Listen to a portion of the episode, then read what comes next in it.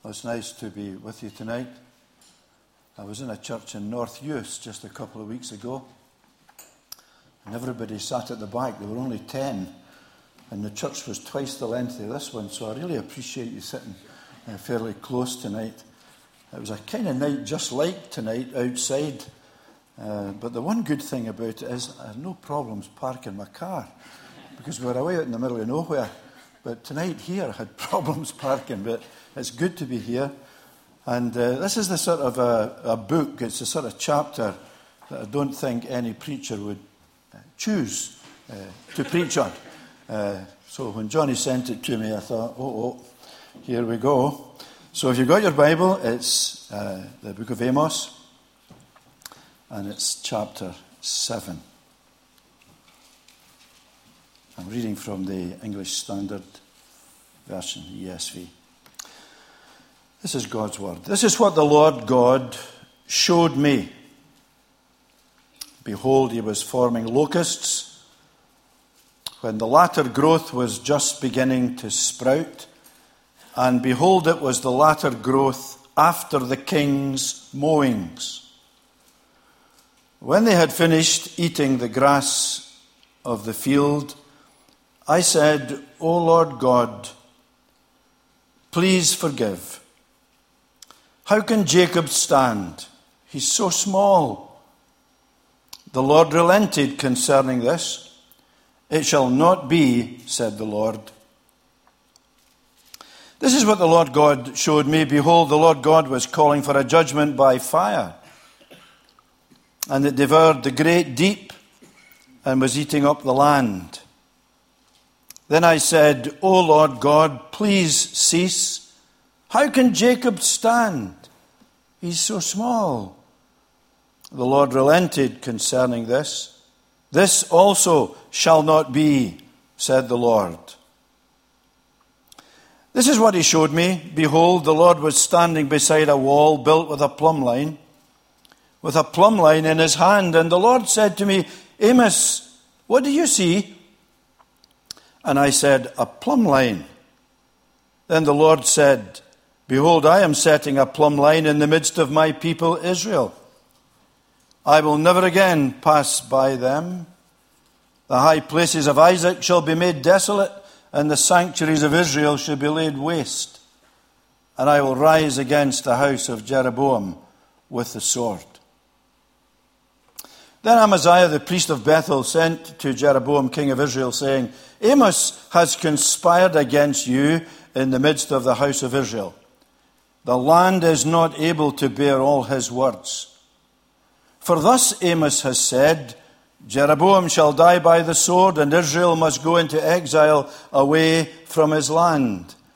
And Amaziah said to Amos, O seer, go, fly away to the land of Judah, and eat bread there, and prophesy there, but never again prophesy at Bethel, for it is the king's sanctuary, and it is a temple of the kingdom.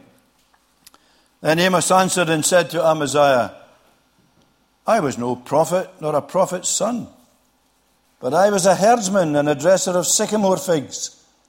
But the Lord took me from following the flock, and the Lord said to me, Go, prophesy to my people Israel. Now, therefore, hear the word of the Lord. You say, Do not prophesy against Israel, and do not preach against the house of Isaac. Therefore, thus says the Lord Your wife shall be a prostitute in the city, and your sons and your daughters shall fall by the sword, and your land shall be divided up with a measuring line. You yourself shall die in an unclean land, and Israel shall surely go into exile away from its land. And this is God's word. Just a brief prayer. Father, we thank you for these great truths that echo down to us from the dawn of history. We thank you that we're able to have a look here at the sermon notes, as it were, of this preacher of long ago. And we just ask for your help tonight that we'll somehow see what he saw and we'll be able to understand what this is all about. Grant us your help for Jesus' sake. Amen. As we open up this uh, seventh chapter tonight and enter into the last section of the book of Amos, six times in as many verses in the chapter, he refers to the God of Israel as the Lord God, or as the NIV, NIV has it, the sovereign Lord. And in using uh, that language, I think Amos is just reminding us that the God of the Bible is really God. For the first six chapters, you will know by now that the imminent judgments of the sovereign Lord have been the burden of the message uh, that Amos has been called to preach to the people of his day and to Israel in particular. But what we mustn't overlook is that along with this unpopular, unpalatable uh, message of judgment, there are also little shafts of light. If you read the prophecy carefully, little shafts of light that would encourage us to believe that the God of infallible justice is also a God of incredible mercy. And I think it's this that guarantees the bringing to pass of God's saving purposes in the world. If it was just justice and judgment, we would all be wiped out. But we haven't been wiped out because God is a God of mercy.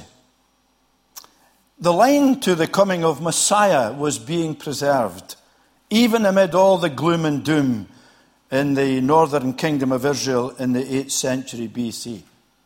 No question about that. And the graphic pictures of national judgment in the book of Amos are really preparing us, I think, for the, the final eternal judgment that is sure to come. And yet, at the same time, thinking on this theme uh, of judgment, the book is moving relentlessly to, to this conclusion there's hope. There's a message of hope. There are little glimmers of hope peppering the book. And eventually, Amos is going to tell us, and you feel you want to hear it a lot sooner than this, but he's going to tell us in chapter 9, the last chapter, that there is hope for us all. And this is ultimately to be found in the promises concerning the Lord Jesus Christ.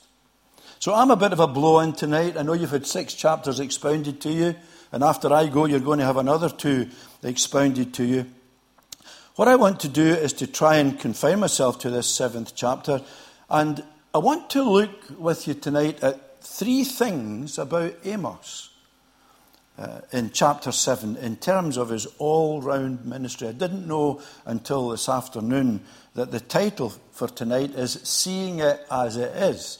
I gave my own title to it when I was preparing An All Round Ministry. So I want us just to have a wee peep at, at Amos uh, in, this, in this chapter. And the first thing I want to draw your attention to is that he's a man of prayer. You could easily miss that, but you mustn't miss it, and I mustn't miss it. The writer to the Hebrews tells us that in the past, God spoke in different ways and at different times through the prophets. And Amos is a classic example of that. In the Old Testament, the prophets, they sometimes received the word of God by way of revelatory visions. That's how God spoke to them. And this was true of Amos. Way back at the very beginning of the prophecy, in the very first verse of this book, he saw before he spoke. He was a seer. He saw before he spoke. A vision is not about seeing what isn't there. A vision is about seeing what is there. It's about seeing things as they really are and then saying what God wants him to say about what he has seen. That's what's really happening here.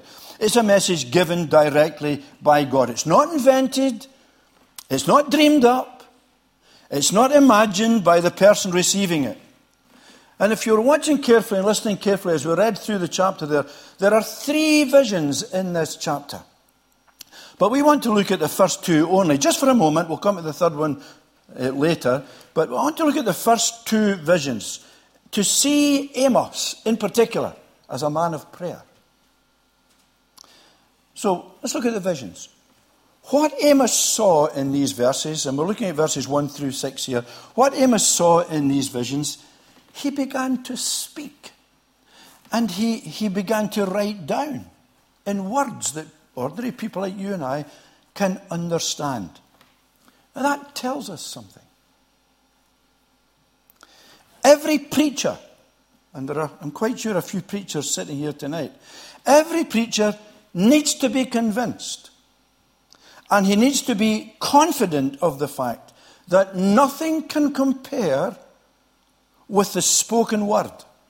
Nothing. Not drama, not visual aids, not mime, not dance, nor indeed any other non verbal methods of communication. I'm not saying God can't speak through these other things, but nothing can compare with the Word of God coming in words addressed to our minds and our understanding. The first vision he sees is that of devouring locusts. In this vision, God forms swarms of locusts as a potter forms his vessel made of clay. And that's telling us that God is gloriously active in the normal processes of the created order. He's obviously made these locusts, created these locusts. And here he gathers them together with the specific intent of them coming across the land of Israel, not just in their hundreds of thousands, but probably in their millions to strip the land bare. I don't know whether you've ever been in a country where you've had a plague of locusts. I was in Kenya once, and we had a plague of locusts. I was covered from head to toe. And when we got back home into the house, they were clambering onto the windows. It was an astonishing thing. The sky was full of them. And it's that kind of thing that you have here. God's obviously made the locusts. He's gathered them together with a specific intent of them coming across the land in their hundreds of thousands to strip the land bare. The prospect of a splendid crop of grass is being endangered. The first crop mentioned here, known as the king's mowing, that would be safely gathered in during October, but the picture here is that of the second crop of lush grass. After the late rains during March and April, that crop is going to be devastated by these locusts. That's the vision Amos sees. And when it takes place, total ruin stares the whole countryside in the face. No pasture for the cattle, for the animals, for six months, and a big problem for the people. The animals wouldn't survive. Would the people survive? That's the first vision. The second vision is of this consuming fire, and it's that of God sending fire into his controversy with Israel. The burning summer heat would produce such a drought that the whole land would be dried up completely devastated. And it's presenting us again with another picture of even greater severity than that of the plague of locusts. The locusts would only destroy a crop, whereas this fire was going to dry up the whole land, including every place where water was to be found. And you look at that, and it, it gives us a foretaste, does it not, of what is recorded in 2 Peter 3.10 with reference to the end time. The day of the Lord will come like a thief, said Peter. The heavens will disappear with a roar. The elements will be destroyed by fire. And the earth and everything in it will be laid bare. These judgments are a kind of a forerunner to the final judgment.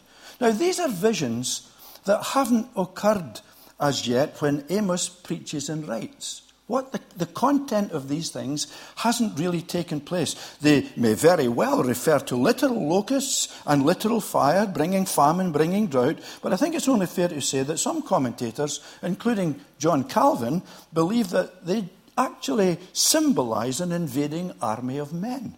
That's how Calvin sees it. Now, it's not important for our purposes tonight to know one way or the other. But however you view it, there can be no doubt that these acts of God in judgment, when they occurred, they would utterly ruin and devastate this nation. What's important for us is that we take careful note in this and not miss it on the way through of Amos's response to what he sees and understands in these two visions. When Amos sees what's in God's agenda for Israel, what does he do? He gives himself to prayer. And I think that's the important point we need to grasp from it. Following the visions are intercessions. Amos has a lesson to teach us here. He converts what he sees and what he understands by what he sees into prayer. He doesn't think to himself, sera, sera, whatever will be, will be. That would have been to embrace fatalism. No, he didn't do that. He prayed. And if I may be allowed to say this, the man who truly understands the doctrine of the sovereignty of God will believe in the importance and absolute necessity of prayer. He'll not sit back with his arms folded and say, oh, Well, God's going to do it, God will do it. No, no, not at all. Now, I would be surprised if I had to ask you the question Do you believe in prayer? I would be very surprised if anyone within these walls would say no. Surely we all believe in prayer. But the reason we know this man believed in prayer is because he prayed. He didn't say, I believe in prayer. He prayed. That's how we know he believed in prayer. If disasters are to be averted, if deliverances are to be experienced, if doors are to be opened, if doubts are to be scattered, if divine intervention is to happen, we must give ourselves as the people of God to prayer. I think that's the lesson we learn from Amos here. That's exactly what Amos did on both occasions. He prays in verse 2 after the vision of the locusts, and then in verse 5 after the vision of the consuming fire. Listen to him praying. They're very short prayers. He cries out in verse two, 2, O Lord God, please forgive. How can Jacob stand? How can he survive? He's so small. And then in verse 5, he cries out, O Lord God, Please cease. I beg you to stop. How can Jacob stand? How can Jacob survive? He's so small. You see, the, the situation was this the people of the land of Israel thought they were something special. They thought they were the people. They were proud. They were spiritually proud. They were self sufficient. But Amos knew better than that. So he pleads on their behalf for mercy. He pleads with the Lord on their behalf for forgiveness. He humbles himself before the Lord on their behalf and he acknowledges, if the people will not do it, their smallness and their sinfulness. He tells the Lord in just a couple of sentences, he tells the Lord, Lord, if you don't step in and do something for these people, they're going to be blown away by your judgment and cease to be. And what happened in answer to his prayer? God held back his hand from judgment. On both occasions, we read, The Lord relented and said, This shall not be. Now, some translations have the words, the Lord repented. Not the Lord relented. Some translations have the words, the Lord repented. But as John Wycliffe says, God doesn't change his mind, as men do, but he changes his course of action in answer to prayer. And that change is quite consistent with his eternal purpose. Now, you need to think that through. What I'm trying to do is explain the unexplainable. There is a mystery here with regards to the sovereign God. But the bottom line is that the eternal purposes of a sovereign God are continually being worked out through the prayers of his people. Even John Wesley, who gets a bad press in some circles, even Wesley believed that. He said that the prayers of the saints were the decrees of God being worked out. Now, from our perspective, with our little finite fallen minds, and from our viewpoint, it may appear at times when we pray as though there has been a change of mind on God's part. But it is, in actual fact, simply a change in his course of action. That's what happened with these two visions. Judgment was deferred because Amos prayed. He humbled himself and he prayed for mercy and he prayed for forgiveness. And the judgment was averted and it was postponed, but it was not annulled and it was not cancelled. God doesn't change his mind. God didn't change his mind, but he can change his course of action when people give themselves to prayer. Now, you need to think that through and work that out, but that's what's happening here. Amos, the man of prayer. Here's the second thing Amos and the message of the plumb line.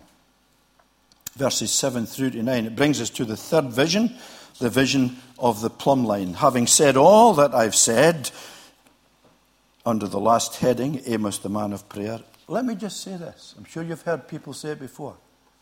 There is a time, I know not when, a place, I know not where, that seals the destiny of men for glory or despair. And no amount of praying will alter that, or divert it, or avert it, or defer it, or postpone it. When you consider this third vision, you can see from verses 7 through 9 the Lord standing by a wall. It's been built true to plumb. He has a plumb line in his hand. And the Lord asked me, What do you see, Amos? A plumb line, I replied. Then the Lord said, Look, I am setting a plumb line among my people Israel. I will spare them no longer. The high places of Isaac will be destroyed, and the sanctuary of Israel will be ruined. With my sword I will rise against the house of Jeroboam. He was the king in the northern kingdom. The sovereign Lord is standing with a plumb line in his hand to test this wall. The message in this vision, as distinct from the first two visions, is crystal clear. The message here is that with regards to these people, the day of grace is over and judgment is inevitable. The time of his mercy has run out, and no prayer, no prayer is to be offered. That's the striking thing here. That's the frightening thing here. It's as if God is saying in this particular vision, enough is enough. Now, this is a very solemn thing. Here is God, whose name and nature is love. Here is God, the master builder. And he's standing beside a perpendicular wall that clearly represents the nation of Israel. He had set his love upon them, brought them into being as a nation. He had protected them. He had provided for them not just during their wilderness wanderings, but over the centuries. He had given them his law, the Torah. And it was his law that symbolized by the plumb line in his hand. It was his word that made them what they were in times past. It was his word to them that had galvanized them into being the people of God. He had said to them in chapter 3 of this prophecy, You only have I known of all the families in the earth. That's what he said to them. You only have I known. But he expected them to say to him, You only will we worship.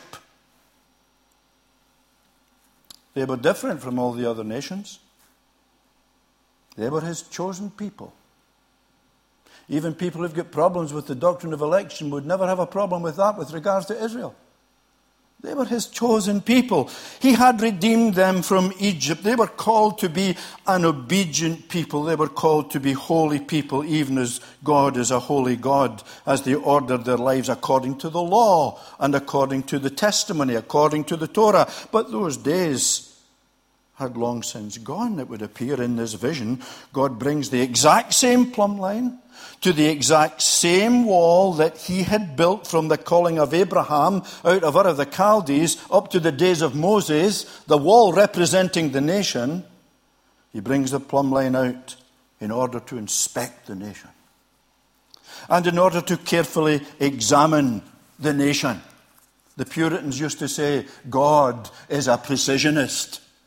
And here's God measuring the nation against his own standards of measurement, as in the law, and as he does so, he notices the wall is bending and it's tottering and it's out of line and the cracks are appearing everywhere and it's about to fall and come crashing down to the ground.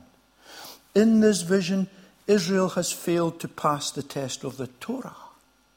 The God of creation, the God of eternity, the God of history, the God of Israel, the sovereign Lord, he can spare them no longer. They had become an embarrassment to him. They had paid no heed to the law and to the testimony over a long period of time, even although God had sent his servants to them, his prophets to them. They thought they knew better than God. Substituting man made centers of religion, introducing man made ideas into their religious practices, they're going to be destroyed. God has made up his mind. The high places in the northern kingdom of Israel were repeating the error of those who were building the Tower of Babel. They thought they could get closer to God by climbing steps and erecting buildings that were reaching up to heaven. And God tells the nation of Israel through the lips of Amos the high places of Isaac will be destroyed, and the sanctuaries of Israel will be ruined. With my sword I will rise against the house of Jeroboam. When the Assyrians would come, and they came in 721 BC, when they would come, all these things that they had done and treasured, they would have to go. What I'm saying to you, and I say this with thought in this, I'm not saying this carelessly. There is a time when even praying can't make any difference. The prophet Jeremiah was told something similar by the Lord in Jeremiah 7 and 16. God said to Jeremiah, Do not pray for this people, nor offer any plea or petition for them. Do not plead with me, for I will not listen to you. That's what God said to Jeremiah. It's in the Bible. So, why mustn't Amos pray for these people? Why mustn't he pray? They are guilty of idolatry. They had crossed the point of no return. Do you think it's possible to do that? God said to Jeremiah, Do you not see what the, this is with regards to the southern kingdom? Do you not see what they're doing in the towns of Judah, in the streets of Jerusalem? The children are gathering wood, the fathers light the fire, the women knead the dough and make cakes of bread for the Queen of Heaven. They pour out drink offerings to other gods to provoke me to anger. Who's doing this? Some tribe in the middle of Papua New Guinea? No, these are the people of God. And the same message was given to Jeremiah in chapter 11, verse 14, to a people who had broken the same covenant stipulations again and again. God said to Jeremiah, Don't pray for this people, nor offer any plea or petition for them, because I will not listen when they call to me in the time of their distress. Do you know what's happening? Do you know the picture Amos is getting here in this vision? What was happening was that Israel's creator is now becoming her executioner. The book of the law that they had jettisoned is the book that is now going to judge them. The writings on the wall. In this vision, like Belshazzar in the book of Daniel, they're weighed in the balances and they're found wanting. Constant rejection of the Lord led to ultimate rejection by the Lord. This frightening thing still happens, brothers and sisters. When you have a people who are privileged to hear the Word of God on a regular basis, I would wager that you're sure to find somebody in that gathering is going to continually reject it until one day God eventually rejects that person, gives them up, to use Paul's phrase in Romans 1. Gives them up to their own desires. And no amount of praying, no amount of pleading will ever be able to change their destiny. I'm just saying tonight, don't let that person be you. Amos had stopped preaching in order to pray. Now he must stop praying in order to preach. Now, both these things are vital and both have their place in the economy of God. There was a time to pray, and there's a time not to pray. But let's look finally at how he was called to exercise the ministry of preaching now as I bring us to a, a final conclusion. Amos, the man of prayer. Have a wee look at this chapter when you go home. Just see how brief his prayers were, how pointed they were, how simple they were, how profound they were. Amos, the man of prayer. What he sees, what he understands by what he sees, puts him down on his knees to pray. And then have a look at Amos and the message of this plumb line. Keep in mind, this wall is Israel. It's bending, it's tottering, it's cracking, it's going to crush to the ground because it's being measured by the very plumb line that made them the people of God. It's now judging them. Now, Amos in the ministry of preaching, from verse 10 to the end. We've no doubt that uh, we've read some of his sermon notes in the earlier chapters, but there are some aspects of Amos's preaching that are mentioned exclusively here in the seventh chapter that I want to leave you with. They're worth considering, and especially if anybody in here is giving serious thought to preaching being God's will for their lives. Two things in particular to pay attention to that are of great importance from this passage, which incidentally is the one autobiographical section in the whole book. The first is this I want to underline the origin of authoritative preaching. The origin of authoritative preaching. How did such a man as Amos ever get himself involved in the prophetic ministry? in preaching the Word of God. Well, let him speak for himself. We read from verse 10 onwards in a conversation he had with Amaziah, who was the, the priest at Bethel, during which time Amos tells us how it all began. We read in verse 14 and 15 that Amos said to this Amaziah, I was neither a prophet, he says, nor a prophet's son, but I was a shepherd, and I took care of sycamore fig trees. But the Lord took me from tending the flock and said to me, Go, prophesy to my people Israel. And you read that passage. I'll tell you what came to my mind when I read it. That, that passage in 1 Corinthians chapter 1. Brothers, think of what you were when you were called.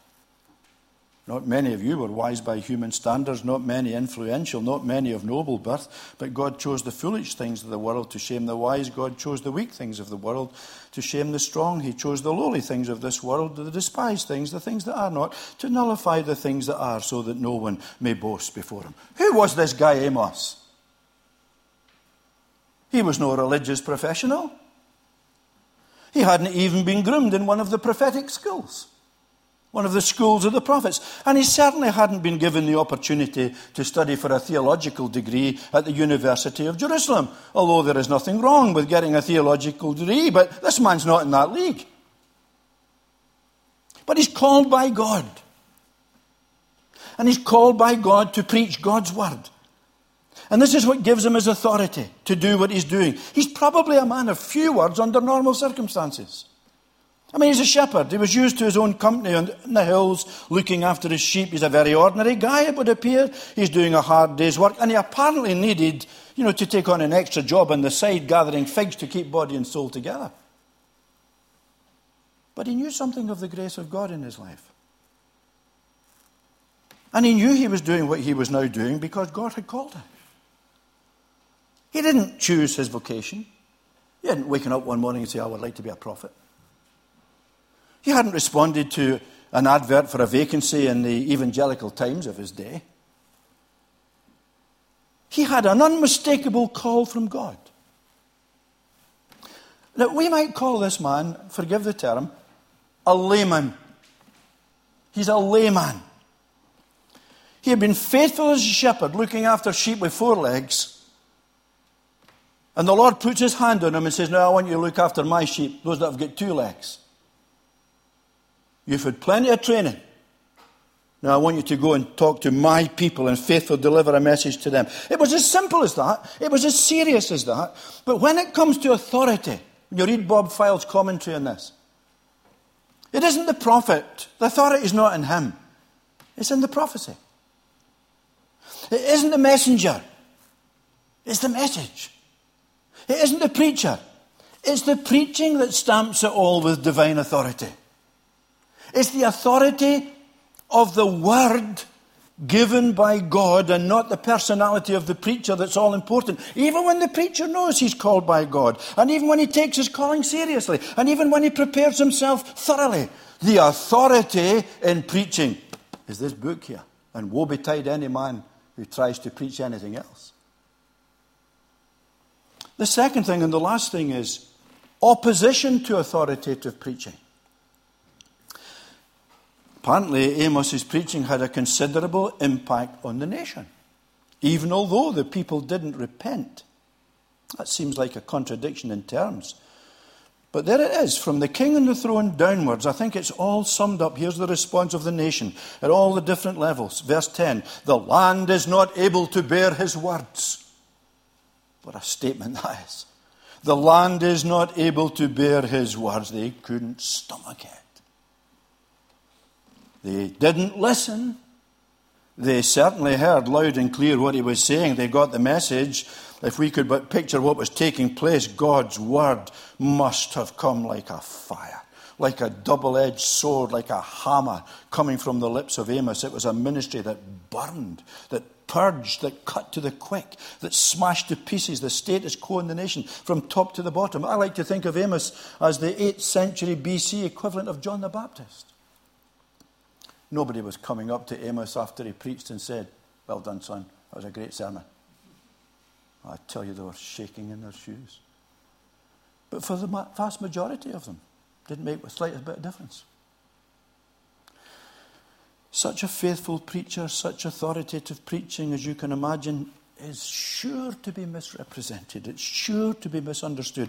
What he says is liable to be twisted and perverted. And that's exactly what happened. And who by? The religious professionals. Ahaziah, the priest from Bethel, he conspires against him. He wants to get rid of him ASAP, as soon as possible. So he accuses Amos of things of which he wasn't guilty. Amos wasn't guilty of an attempted coup of the king, not at all. Nor had he predicted Jeroboam's death, although Amaziah said he had.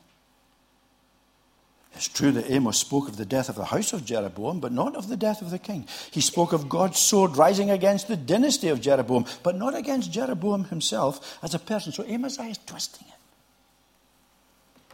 Personalizing what the preacher says is a common tactic by those who want to discredit the preacher and his preaching. They did it with the Apostle Paul. Read Galatians.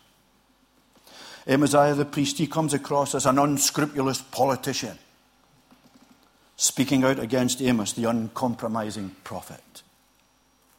He resents what Amos is preaching. He'll go to any lengths to have this prophetic voice silenced. He tells Amos in verse 12 to go back to where he came from and prophesy there. He's telling them, Will you go back south of the border, son? Earn your money there. He may very well be implying in what he's saying that Amos is in this whole thing for the money, just like Amaziah was in it for the money, and that Amos was a hired hand, just like Amaziah was a hired hand. But of course, Amos wasn't.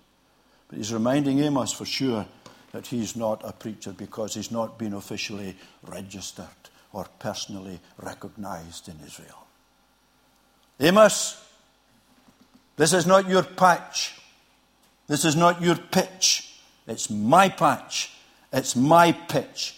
Off you go and he accuses Amos of invading his space and preaching on his turf and on his territory. How did Amos respond to that?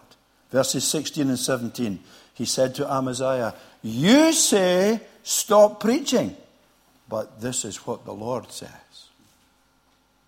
When I was in Ballymena, I was in Ballymena for 10 years. I was in a big church.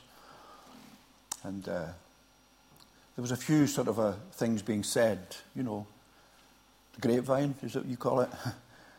And uh, I, the elders' court was, was convened, and some of these things were brought to our attention. And this wee man in the elders' court, is, oh, he was almost 80 years of age. He put it like this They say, what do they say? Let them say. Let's keep on preaching the Bible. You say, stop preaching. Is that what you're saying, Amaziah? But this is what the Lord says. Amaziah wants to see Amos go away, never to come back, but Amos tells Amaziah that he's the one who's going to go away, and the whole nation will go with him, the northern part of the country. And it's Amaziah who'll never come back. Unconverted men, hired men, men who are in it for the money or because they think it's a cushy number, they don't like to hear a message on judgment, even if that message at times is tinged with mercy. They can't stand it. They don't like the whole counsel of God. When Paul preached on his missionary journeys, we're told he reasoned with people on the truth of judgment. I can't think of a subject that will give more bite to preaching than the certainty of judgment. Can you? I can't think of any other subject that will cause people to look for the healing balm of the gospel of the Lord Jesus more than the message of judgment. Can you? Now, thankfully, it's not the only note that needs to be struck, but it is a note that is missing in today's Western world as it teeters on the brink of disaster, just like Israel in the 8th century BC. John Piper says, Sometimes the people need a holy fright. Amos was the guy who brought it. It's thought by some that Amaziah was eventually able to have the prophet Amos deported back to the south. If that's the case, but no proof of it, his voice may have been silenced in the north. But he became one of the first of the writing prophets, and although he's long since dead, he's still speaking today. I don't want to steal anybody's thunder, but as you go through this book with its recurring theme of judgment, it's important not to lose sight of what's coming in the last chapter, where God's mercy becomes clearer as the long night of judgment comes to an end. I picked up a book by Mark Dever. Some of you will know who I'm talking about, American. He, says he loves to answer the question, How are you doing? You know, people, How are you doing? He loves to answer the question, Better than I deserve. Is how he loves to answer that question. Better than I deserve. And he says, Because it reminds him of the gospel. Brothers and sisters, can I tell you something? If it was only down to justice being done, you and I would be cast off. Even in how we've lived the Christian life, never mind how we lived before we were Christians. But God is a God of incredible mercy. Can I give you the words of a hymn just to finish? Just a verse. After all these years. Is this not the language of our hearts tonight? All of us, if we really know ourselves in the light of these great truths that are in this book, nothing in my hands I bring. Simply to Thy cross I cling, naked. Come to thee for dress, helpless, look to thee for grace. Foul, I to the fountain fly. Wash me, Saviour, or I die. We said it a long time ago, did we not? Are we not saying it again tonight? God, be merciful to me. I am a sinner. You're the judge of all the earth. You're going to judge the secrets of all men. What Amos is saying here, away back in the 8th century BC, is just a forerunner of the great day that is yet to come. But we know that in Christ, the promises of God are all yes and amen. And there's hope for us all in Jesus. Let's just pray. Father, thank you for Amos, his fearlessness, his faithfulness. Help us, Lord, in the small way that we are able to be just as fearless and just as faithful, and to preach your truth and to live out your truth in love and grace and with mercy, but not to choose the things that we want to say, to say the things that you want us to say, even if that strikes the note of a righteous judgment. Hear our prayer. For Jesus' sake. Amen.